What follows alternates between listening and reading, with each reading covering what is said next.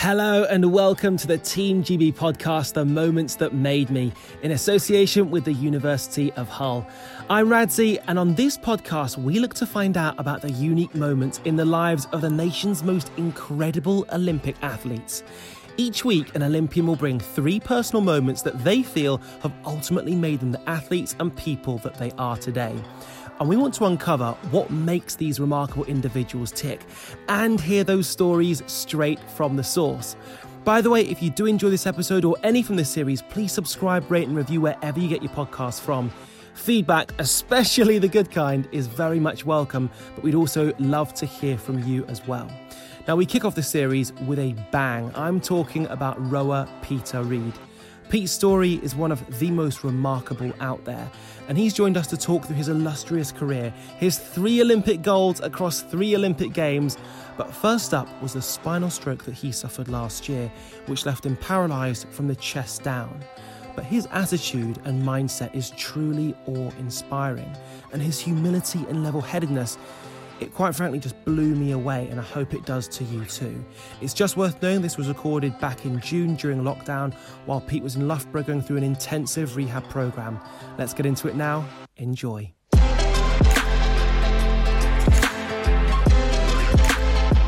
Pete, it's an absolute pleasure to talk to you. I'm genuinely phenomenally excited to talk to you because your journey is just, it's beyond all comprehension. But even trying to introduce you, whether we talk about the fact you're an Oxford graduate, whether we talk about your ten-year career in rowing, whether we talk about your three Olympic gold medals, it's so tough to know where to start. But I'll just begin by saying we're all in lockdown. How's your lockdown going? Uh, it's so, so nice to speak to you. Lockdown's okay. Uh, it's um, it's tough for everybody, but we're trying to make the very best of it as we always do. But I'm, I'm well. I'm, I'm I'm keeping well. And thanks for that warm introduction. Your career, as I alluded to, three Olympic gold medals. The, I'd love to talk to you about what happened after that as well, and your three moments that have really made you. But first of all, when you look back on your career, how much do you think you remember in detail? It's it's hard to remember everything. And I got some great advice right at the beginning of my career from m- one of my athlete mentors, a guy called Steve Williams, who's a double Olympic champion. And he he really looked out for me at the beginning. But his advice was, as we were, um, as we crossed the line in Beijing for my first Olympic gold, he sat behind me and he said, remember everything. So remember details, pick out details, smells, colours of jackets, and it really helps you hone that. And being in a team sport, you get to share those memories, and and that your teammates and your coaches and the staff fill in the gaps. So I think I'm all right. I think we've got a story to tell. Well, Pete, we're going to try and put that to the test with five questions about your career and see how much of that colour you can remember. Are you up for it? Yeah, let's do it. Question number one. How many World Championship medals have you won in your career? I've won eight. And I, I wish they were all gold. I've got um, I've got five five golds um, and three World Championship silver medals. How lucky is that? All cracking crews. Absolutely. Question number two. In two thousand five, you won the boat race as part of the Oxford crew. As I mentioned, you're an Oxford graduate. What was unique about that crew? At the time, we were the heaviest crew of all time. Is that the one? Yes. Exactly. Uh, for a second, you didn't know, did you? No, I didn't. I was thinking, I was thinking yeah. yeah, we were the heaviest crew, but there's a crew that they drank up the following year. They made sure it was it was really down to the wire, but we were naturally big old boys. I won't take it away from them, but um, yeah, our crew, I, I was very average size. They were monsters. Yeah, it's brilliant. Well, it? Even at six foot six, you felt average? Yeah, very much so. Yeah, they, I was um, average size in the boat. They were they were big old boys. Yeah, fond memories from two thousand five. Yeah, I'll bet. Um, question number three, two of two so far. Between oh five and oh seven, the British men's four were unbeaten in how many races? twenty-seven. Oh, nailed on. Absolutely. Yes. I'm pretending like that was hard. I, I think of that all the time. Those were the years, twenty-seven races. yeah, twenty. Well, yeah, twenty-seven. Cool. Thanks. It's it's it's incredible to think. I mean, you if you were to apply that to another sport, you'd, you'd regard that as a great. You say, I'm an Arsenal fan. We were unbeaten for forty-nine games. And I think about that as being the golden era of Arsenal. You were part of the golden era of rowing in that very specific time. Yeah, we had, we had an amazing run. Um, Yeah, really, really good times. And I can remember some particular races where we were a length up after two hundred fifty meters, you know, just just absolutely flying. Can I can I say the crew members of that early boat? Please do. So I've already mentioned Stevie Williams, but Alex Partridge and Andy Hodge, that those three guys and me made up that first Coxless Four with my introduction to the team. And you know, I've, I've been lucky my whole life, but jumping into your first senior crew with those three and then going and stomping all over the world, it was it was a time of pure bliss and innocence. Yeah, it was great. Yeah, I'll bet. Uh, question four, three of three so far. In two thousand nine, E I S, English Institute of Sport, claimed you had the largest lung capacity on record.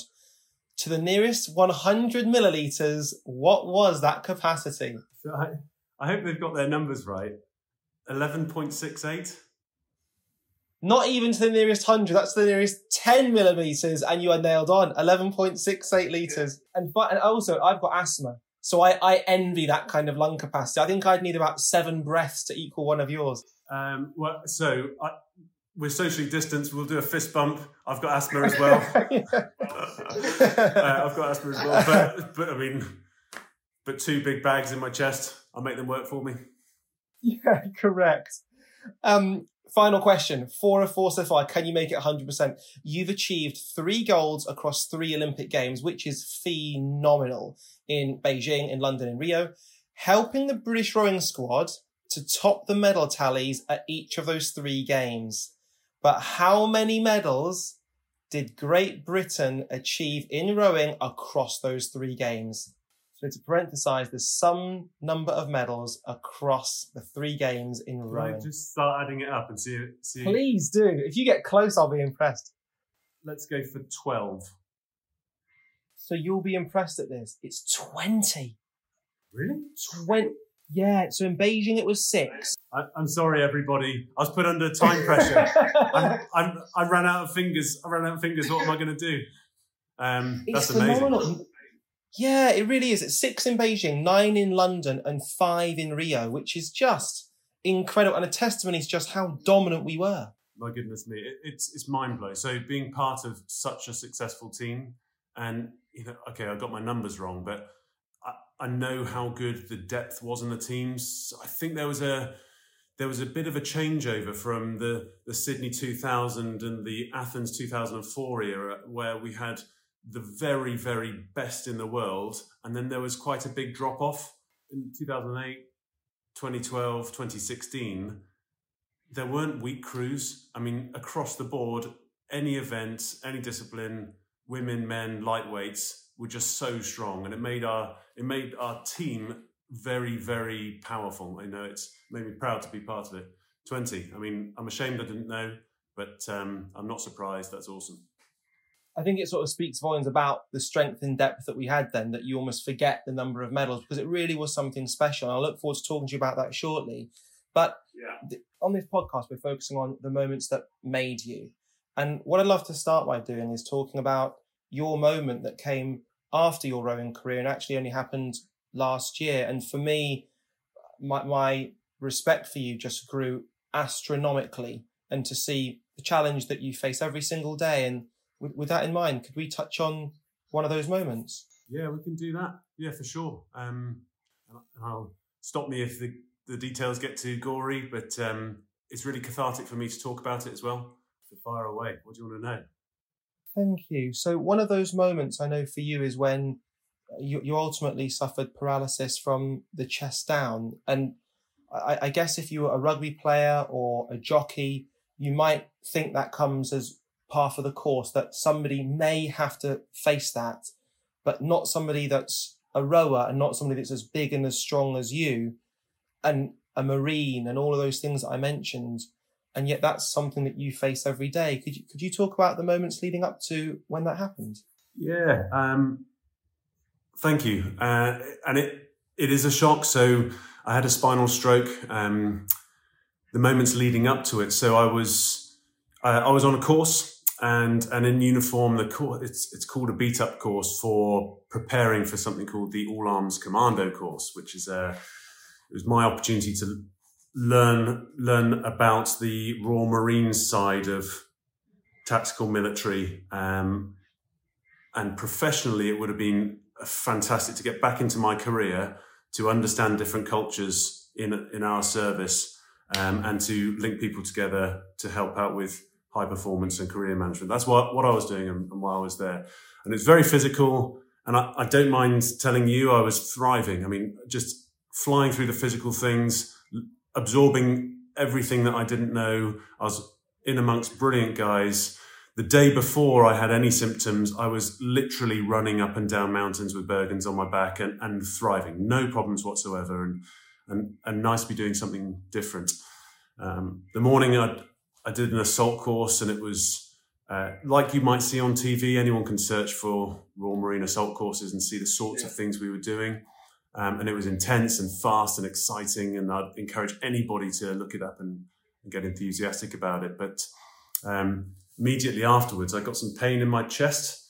Um, and I've had pains in my chest before. It felt like a rib stress fracture. But immediately my my legs started to feel numb. And... And my gait, my walking gait was a bit funny, and I had pins and needles. And and the key, the key thing here was that I couldn't pee. You know, I, I tried to go for a pee, and uh, and it was a red flag. So th- they're not peeing. So I went into hospital um, in Derriford uh, to have a look. We we'd carry on through anything. You know, I, initially I tried to just shrug it off, um, but the doc sent me to have a scan, and it showed that I had um, a compromise in my spinal cord. Um, and so I stayed in hospital. They kept me in overnight for observations. It showed some quite good improvement. So I was still walking, but I was like Bambi on ice. And then a couple of days later, I had the in the same area of pain, but a, a extreme pain, like extraordinary, which I later found out was that's um, the cells starving of oxygen. As as then. The paralysis got very serious. So by that point, my partner Jeannie was with me. Um, we were nervous, but I thought we'll we'll get back onto that course, and I'll be walking again, no problem. And then I felt the the strength just drain out of my legs. So it started off. I was wiggling my foot, and and Jeannie was hanging onto my foot, and it was just it went down to a slow stop, and then I couldn't feel my legs, and I couldn't move at all. And right up to my chest. So um, after the pain subsided, I tried to sit up and couldn't. I grabbed the bed frame in hospital and pulled myself up, and then immediately fell forwards like a rag doll, like terrifying, utterly terrifying, and fell backwards again. And and you just think, what on earth has happened? What what what just happened? And I think through um, at the time, I've been bomb-proof through my career. You just think you're going to get better, and then there's this process of it sinking in and learning more, and doctors there and procedures. It's it's a scary thing, um, uh, and a very it's, it's a one in a million thing. You know, just just bad luck. I was fit, healthy, strong. It can happen. Do you know what actually caused it? Uh, no, we don't. The, the doctors have got. Um, They've got theories and ideas. I mean, it could be compression um, of discs on that on that course. Could just be bad luck. Um, it could be uh, an impingement or a bleed, but we don't we don't really know, and perhaps we'll never know. The advice I got from doctors was it's better that we don't know. So for for um, weeks through the initial trauma, and it, it got pretty bad at one stage. They were doing test after test after test, and everything was coming back negative. But that's good, because If you're testing for if you're testing for cancer, then you find out what caused it, and uh, and by the way, you've got cancer. So it's good that things were coming back negative. If we don't ever know, you know, sometimes people have spinal strokes, um, but but there's some there's some trauma to my spine, um, and I think we'll just have to put it down to, well, that's bad luck. The good thing here is, you know, I've thought about it quite a lot, of course. I think at least it wasn't me coming off my motorbike, you know, or or or something that I'd done. I've been so so reckless in my life and so lucky. You know, I've put my legs through their paces. I've climbed on cliffs. I've I've abused my body in a brilliant way and taken risks. And and it wasn't one of those things. I think that would be very it would be harder for me to live with if I'd just been stupid. Um, but I think easier that it's bad luck. And I think perhaps. I had a chat with Jeannie about this, and we both agreed, you know, thank goodness it's me. I, I feel like I can handle this well. Um, I've got all the tools and all the support to make the very best of it. Um, if it is bad luck and I take it away from someone else, I'm, it's not just lip service. That's all right with me. What, what an incredible sentiment. And th- thank you also for your honesty. It, kind of as you were speaking, I was thinking about my granddad who lost his leg in the Second World War. Um, and he went from essentially a hard bloke, a guy from Dundee in Scotland, hard working class, lost his leg, um, progressively had to have it amputated higher and higher and higher. Artificial leg that he had was very, very basic back then. Um, and he spoke to me about the fact that he felt that his place in society had really come down, that he didn't have the place that he once felt that he had. Is is that something that, that you felt, being sort of a six foot six alpha male, and the fact that you might have to move in a wheelchair perhaps makes you feel that your place has changed at all? Um, yes, I think to, to a certain extent. And I think if, if you're having bad days, then those things can get on top of you. Um, so initially you go, you go through this process. Initially I thought, Um, of course, I'll get back to full strength. I'll get back on that course and get my green beret. And then you scale back and you think, actually, just walking again would be good. And then you think, just standing again. I mean, let's let's be optimistic but realistic. And then the other part of your brain is, I'm not six foot six anymore. You know, I'm used I'm used to being head and shoulders taller than everyone else, and and looking a particular way, and being able to and being a performance athlete. You know, being right. And the listeners will forgive me, you know, top one percent of fitness and physical capability.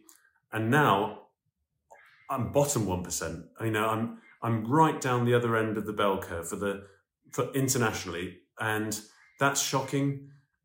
And it's just something that you need to get your head around. You know, I'm I'm lucky in many ways. I'm still Pete Reed. My head still works. It's, it's still as average as ever, as I, I put out um, early on.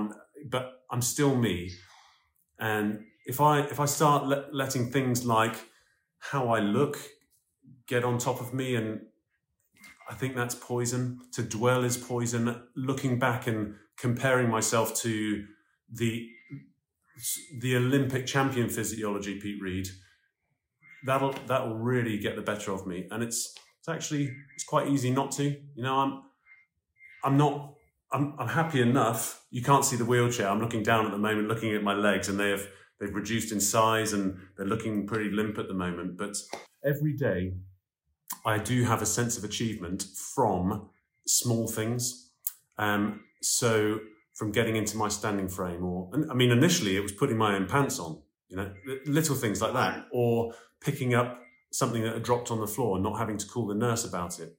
And as the weeks go on, I get these daily satisfactions that are same as they're the same as personal bests on the row machine or lifting a personal best in weight, but now they're just picking something up. And as long as you don't compare yourself to how strong you were before, as long as you compare yourself to yesterday, then that's a huge win every day, which which is actually makes you feel pretty good. Pete, can I just ask, where does your strength come from? Because I, I think that if I was in even half the situation you were in, I think I'd be really at my lowest ebb. But you're articulately communicating the situation you're in really objectively, very positively, but not sort of falsely optimistically. There just seems this incredible aura that you've got, and I'm just wondering where, where it came from. Thanks. So where did it come from? I think, so when this first happened, I kept getting messages on social media. I put positive content out. And I don't know what I use it for, just telling my journey and trying to help out a few people because I've had a load of support over the years. So trying to give a bit back. And it is all positive. And people were saying, it's okay, you can feel down. And I do have blue days. I'm not I'm not um, a robot. I, I am human and have feelings. Um, but I, actually, I've been all right. And I think there's a, a couple of things. I, I was very lucky with my upbringing. My, my parents... I feel taught me very, very well, which I you never appreciate at the time when you're a kid, but as you're growing up, you realise how lucky you were. Um, and I learned the value of hard work, and then and then joining the Royal Navy, um, learning about hard work again, going to Oxford, uh, and then being in the rowing environment, being back in the military, this this journey of life is I've constantly been surrounded by amazing people.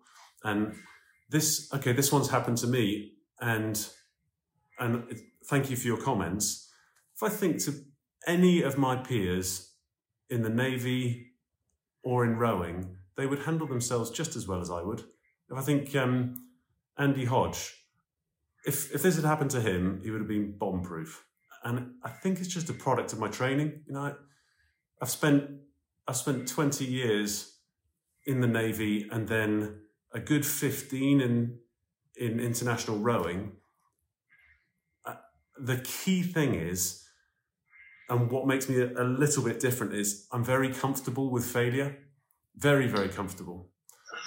I sort of I worked it out chatting to some of the patients in the spinal unit in Salisbury, where my whole life has been daily fails and even even sessions fail. So no stroke would ever be perfect.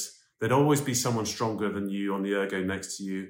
The weights you were lifting, you could have better technique.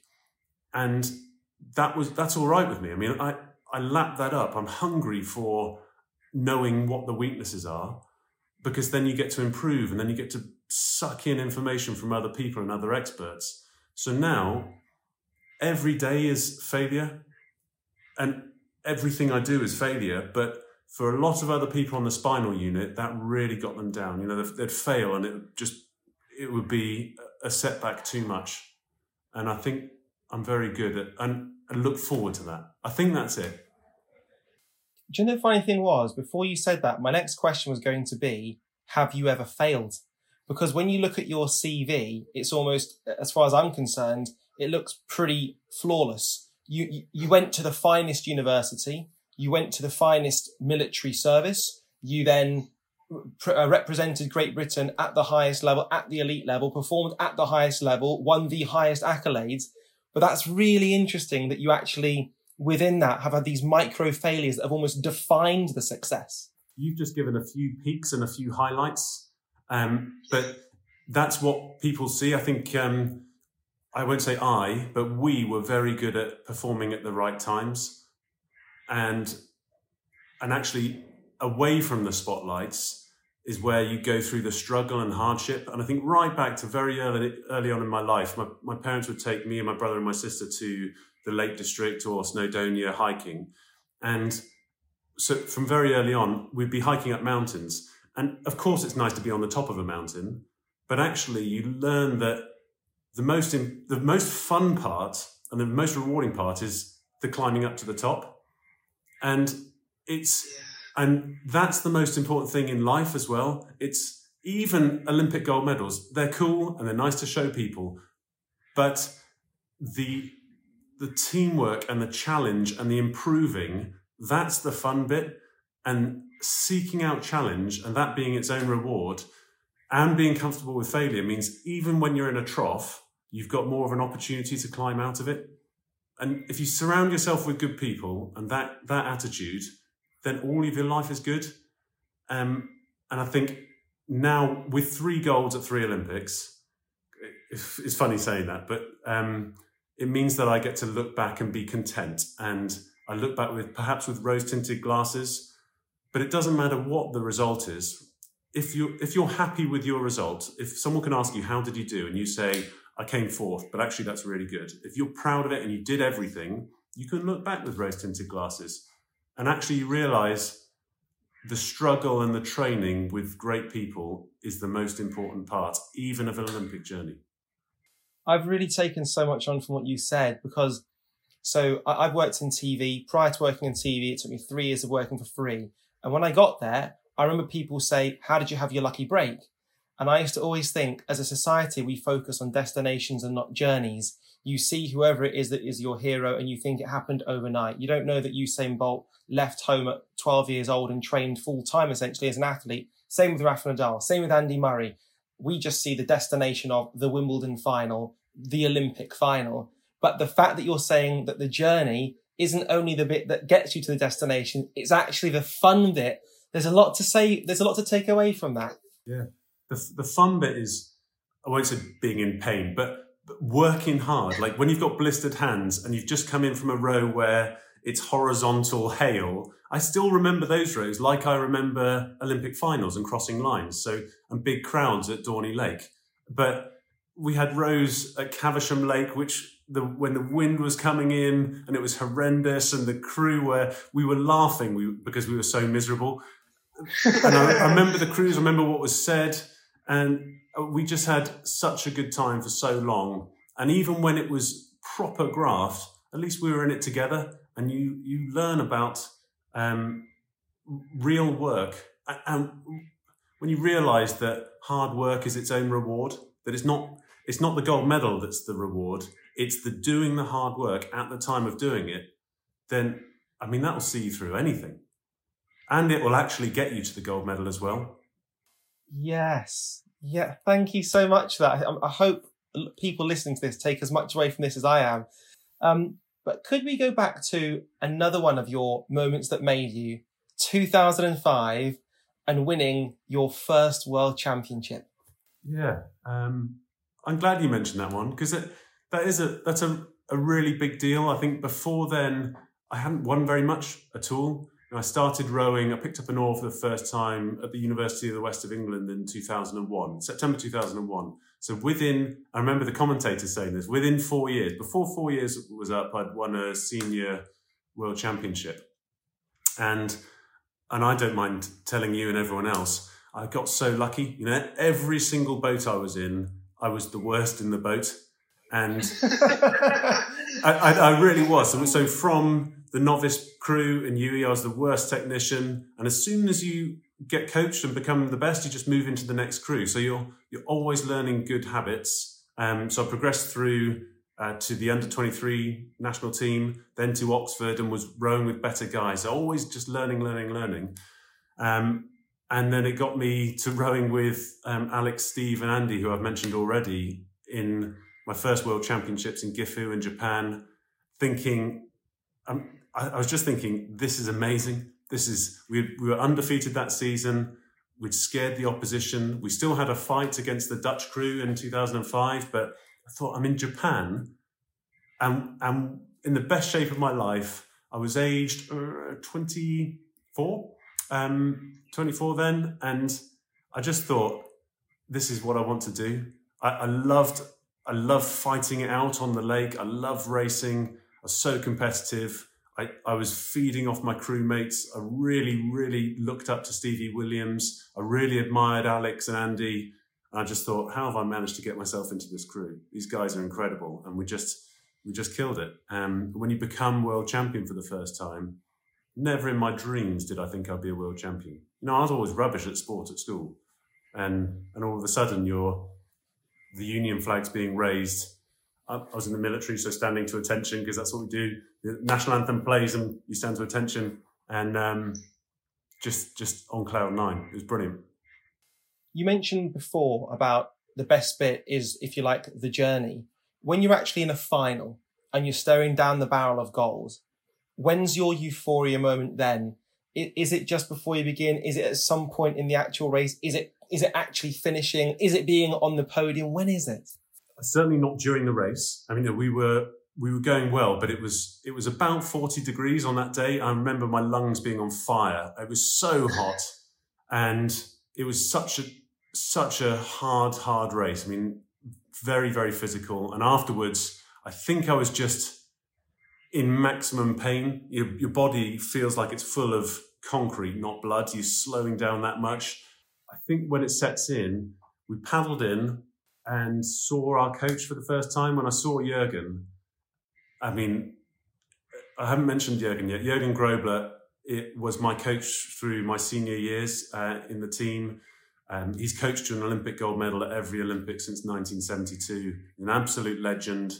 I, I always looked up to him and the seniors like Steve Redgrave and Matthew Pinsent and James Cracknell from the previous generation to us. And I thought, Jürgen's coaching me, and we had such a wonderful relationship. And coming off the water, he's the fifth man in the crew, and giving him a hug, you know, it makes me feel now, you know, that's that's when it sets in, because uh, it was just wonderful. I think when your feet are back on the ground. And what does it mean to actually be a world champion and to have that title after, like you say, feeling ne- not necessarily the best in the boats that you competed in up to that point? Um, well, it's cool, and I don't want to take it from anybody, uh, take it away from anyone who's pursuing that. But you, I, quickly, within a couple of sentences of exchanging with Jürgen and a hug and a handshake, um, and I'm going to ruin his accent here, but okay, Pete, the, the job is not done. And immediately, you know, for us, uh, it's all about the Olympics. And we had we had two more seasons to go before we even attacked the, the Olympic season. And as soon as he says that, okay, Pete, the job is not done, we celebrated, but we knew that there was a lot of hard work to do. And we, we were at the standard that year, but if we'd stayed at that standard, we wouldn't have won in Beijing. So um, that that's when you know there's more to do. But I'd love to move on to your third moment that made you, the moment that I personally remember very vividly, London twenty twelve. You won a gold medal at your home Olympic Games.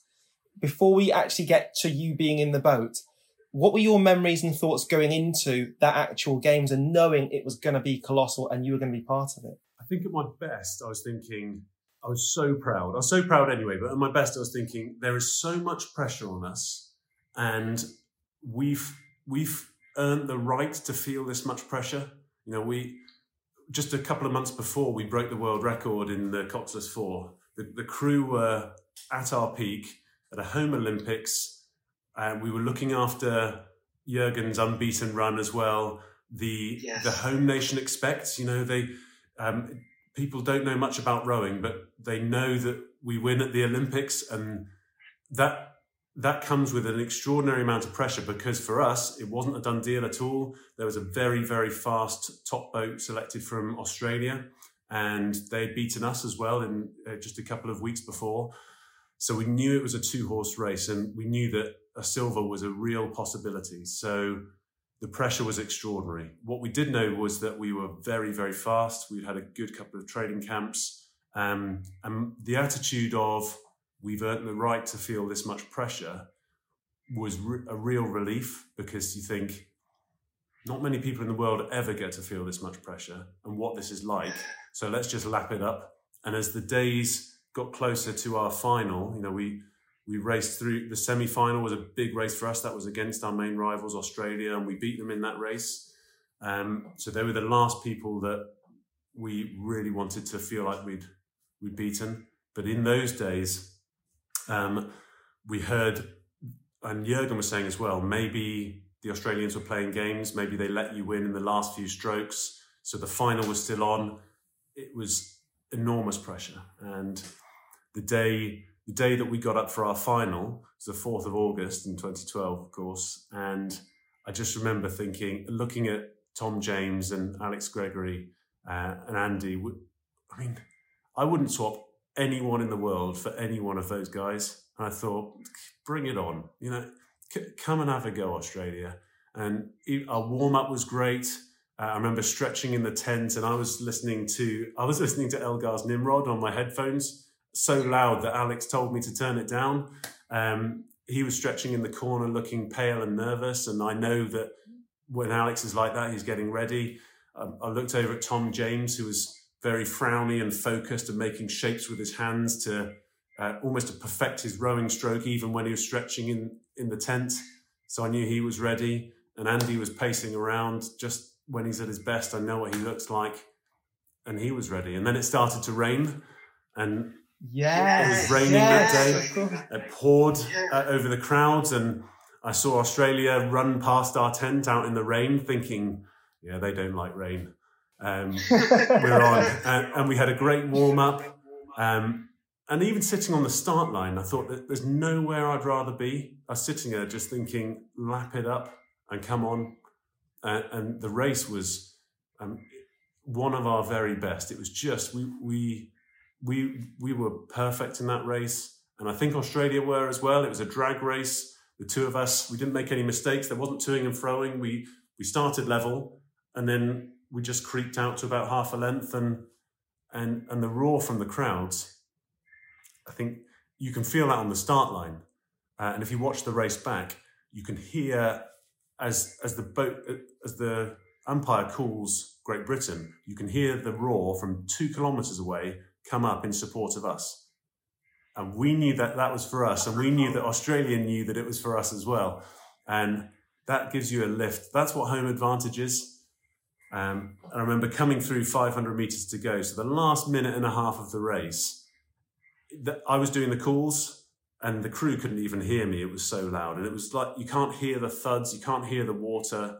It was like we were flying, and the, it, just the most extraordinary race and feeling.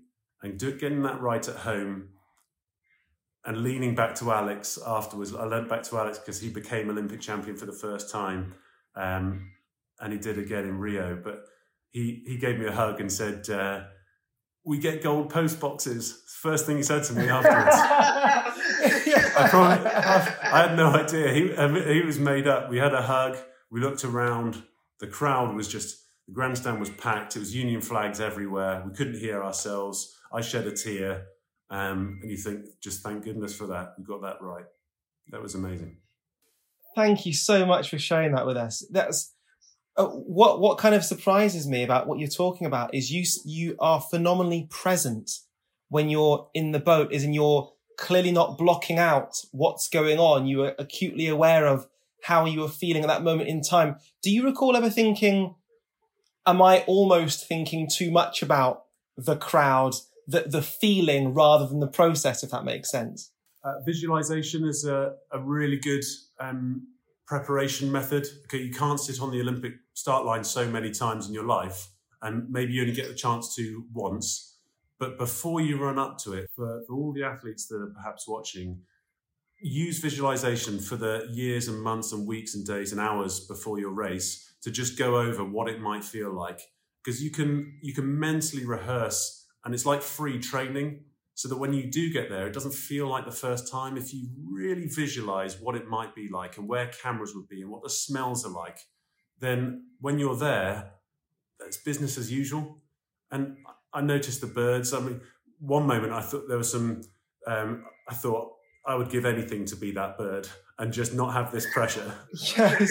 Yeah. yeah I thought you, totally you lucky that. little, you lucky little bird, you don't know what this pressure's like. Um, but then you, you're, you're in the boat, and and there's nowhere I'd rather be. Um, so we were we were ready. I think that's what it boiled down to. We were ready, and um, and that's what training is. You don't you don't do that in the six minutes on the day. You do that for countless hours over over years, preparing for that race, so that when you get there, you, you know you're not touchable. And I, I drew my strength off the other guys in the boat and off Jürgen, and I just thought, thank goodness they're in my crew. Thank goodness for that. Do you, um, when you look back at the success that you've had in the boat and that, that G B have ultimately had in, in rowing, what do you put that down to? Because I think it's easy to almost take it for granted when you just think, we're just good at rowing, it's what we do. But I'm not on the front line, in the trenches, actually understanding what takes that success. We've got we've got Jürgen to thank, actually. Um, And we've we've probably got Steve Redgrave to thank as well. So there there are all sorts of different factors, and we've got the National Lottery to thank. I mean, these are these are these are key ingredients to success. But the, what I mentioned so far, Steve Redgrave was so important because he set the standard and showed the rowers how to win, what the standard was, and that actually we're not here to get the kit. We're not here just to be a team and to make up numbers at the Olympics. The standard is winning, and this is how hard it is to do. And he he passed that on to Matthew Pinsent. Of course, they are a partnership through ninety-two and ninety-six in the pair, and then again in um, Sydney when when Steve Redgrave won his fifth Olympic gold medal.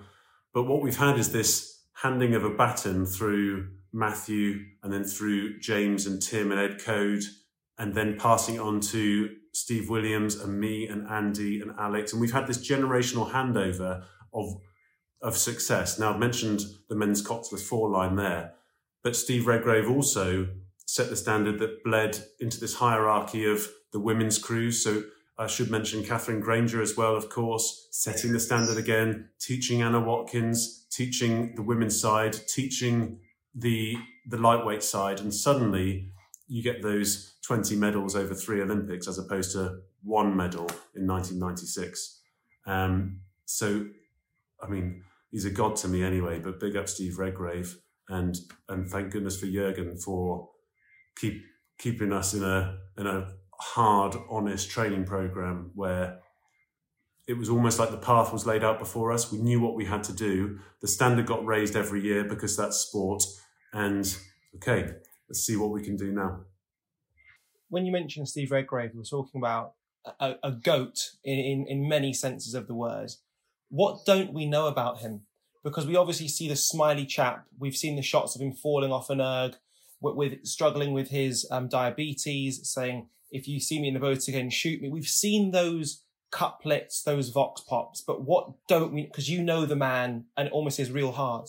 With any Olympic champion, okay, all the Olympic champions that I've raced with and, and champions I've raced and won with, all of us are very determined, but there's a very different mix of personality types. It's not just one personality that makes a, an Olympic champion. Very, very determined is an absolute must, though. But every one of the, the special guys has got something special about them. I think my one is just my lungs. I mean, I've got big lungs, great. Um, and it gives me a little boost in the team, but everyone's got their special thing. Um, Steve's, I think it was his competitiveness. So, I mean, don't play him at Tiddlywinks. Uh, just just forget, forget it. He's even now. So we had a, a ceremonial row over at Henley a couple of years ago, and I had the privilege of rowing with Steve for the first time in, in a crew, and it was two eights paddling down the course at Henley Royal Regatta, and and it was a, a nod to the crowd, and everybody came to support Steve in the boat. He wanted to win that race. Now, I was lucky to be in his crew. All of a sudden, it wasn't just a, a paddle. He wanted to make sure he crossed the line first, and, and we knew about it as well. And it was and it was Steve that got that going. So, I mean, just don't don't compete against him because um, his competitive nature will get him through. He's an amazing man and a, a brilliant mentor, and I think something for someone, or I said something because like a it's almost like a, a um. A pinnacle, a, a, a something for us to look up to. Um, but aren't we lucky that we have him on our team to aspire to and setting the standard? Five Olympic gold medals in rowing, and I say in rowing because we get one chance, maybe never again. Yeah, it's what I find quite interesting. I think you've sort of got a similar trait, and actually all the G B rowers that I've met, there's a real underlying humility with everything that happens, even when in the past I was privileged enough to actually sit in the same boat as Helen and Heather. And um, it, it was it was just a wonderful sensation when I was with my colleague, who's a, not a rower, and all of a sudden feeling the power that they get through the water. And all I thought to myself is, I need to drink this in. Just this, this is, I mean, what a privilege. But the respect that they had for all of their coaches, the respect they had for their peers. It didn't matter that they were Olympic champions at that point. As far as they were concerned, they were just one of the cogs in that machine, and you diligently go through the process, do your job, and be part of a bigger thing than yourself. And it seems that that's maybe something that Steve has kind of instilled, because he's a very humble man himself. Yeah, he is. I think um, that's the culture in rowing. I mean, cu- culture eats strategy for breakfast, and we've got a very strong winning culture. Um And thank thank goodness we do. I think rowing, it's the ultimate team sport. We do the same thing at the same time in the same way. No one in the crew is better than anyone else. And if if someone comes new comes in, we all find out what they've got to bring to the party and learn. There's we don't wear our we don't wear ranks on our shoulders or medals around our neck. You come back and it's a clean slate. And I mean, we do it together. We win together and we lose together, and I've lost enough to know that. We do it as a team, and, and when you win, it's not one person's effort. Um, it's it's a combined strength, and I think that's a very strong culture in British rowing, and I I, I know that will continue into, into the future. Um, and I'm thinking of the guys right now training for Tokyo twenty twenty-one with their own with their own amazing stories to tell and their own um, hardships that they're going through at the moment, but the culture's still there. Just because I'm not, and just because Heather and Heather, are, Helen and Heather aren't, and, and Matt Pinsent isn't, and Hodgie isn't, and Steve Redgrave isn't. They've got the baton now, and the culture's the same. They'll be all right. Pete, you know, um, I, what, it's, it's tough to kind of encapsulate this conversation and your sort of aura. And I, I hate the word inspirational, because my normal response is, what is that person inspiring you to do if they are inspirational? And I think with yourself, it's you really are leading by example and teaching by example, whether it be on the boat, whether it be your daily challenge. I've learned so much just over this last hour talking to you. Thank you so much for your honesty, and thank you for your time. It's been a real pleasure.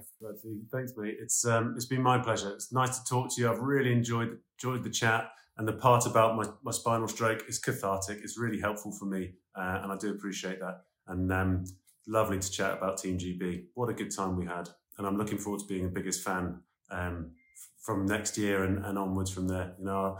I watch and admire now. Well, hopefully Tokyo, the success just continues. And um, that's partly down to yourself. Pete, thank you very much, mate. Thanks very much. Bye for now.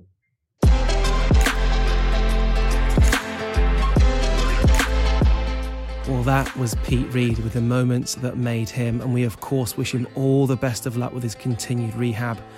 What an impressive man and athlete he is. Wow, well that was episode one, and I think it's safe to say that we're off to a strong start.